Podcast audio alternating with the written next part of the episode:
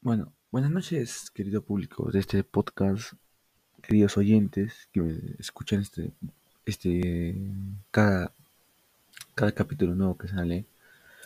Deseo que tengan una bonita tarde, noche.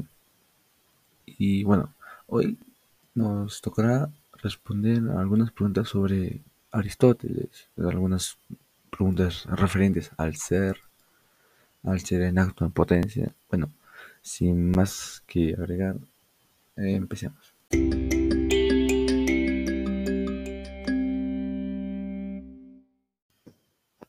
Bueno, primeramente empezaremos a responder las preguntas. Que, bueno, la primera pregunta que nos que me indican es ¿qué entiende Aristóteles por ser? Bueno, eh, para Aristóteles el ser es como decir sustancia, bueno, algo compuesto de materia y que es forma, ¿no? Que tiene, posee forma, las cuales están unidas, ¿cómo decirlo? Inseparablemente, o sea, que no se pueden dividir, ¿no? Forman algo sólido.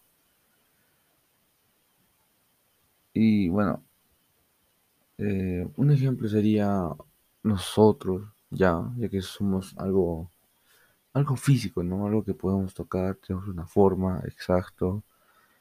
Pero según Martin Heidegger, esto es uno de los mayores errores de la historia de la filosofía. En efecto, este filósofo define que a la metafísica como el olvido del ser, ¿no? Bueno, la siguiente pregunta nos indica qué es la sustancia y accidente. ¿Cuál es la diferencia entre ellas?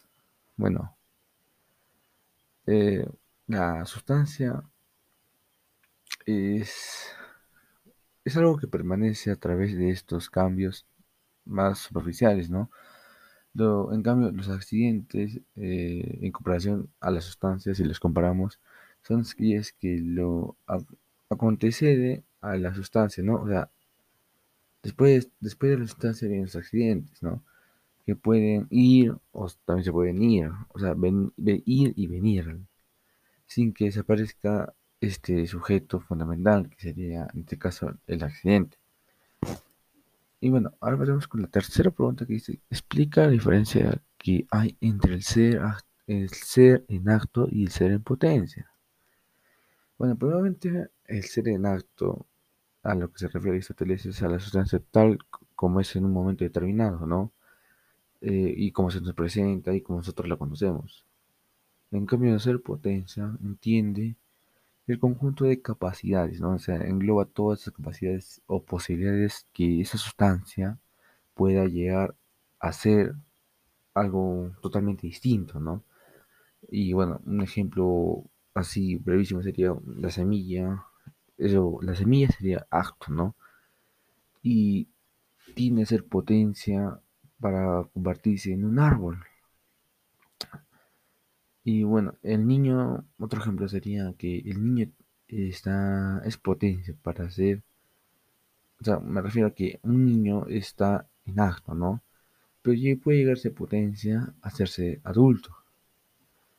Y bueno, a eso nos, referimos como, en, como un ser en acto y un ser en potencia.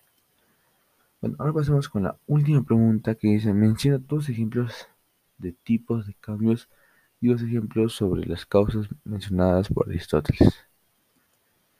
Eh, bueno, eh, Aristóteles argumentó por analogía eh, con la carpintería, ¿no? Es un ejemplo, que una cosa forma, forma, bueno, mm, una cosa toma su forma, ¿no? En cuatro causas, en el caso de la mesa, la madera utiliza, que sería la causa material, ¿no? La madera es material.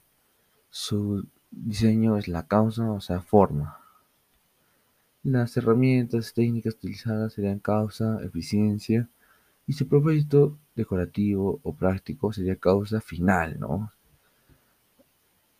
Y bueno, eso sería todo por mi parte. Espero que hayan disfrutado de esta, de esta maravillosa, de este maravilloso episodio que se nos ha presentado el día de hoy que nos habla de Aristóteles, un poco, ¿no? De, lo que él decía sobre el ser, el ser en potencia, en acto, sobre las causas, ¿no? Los cambios, sustancias, entre otros.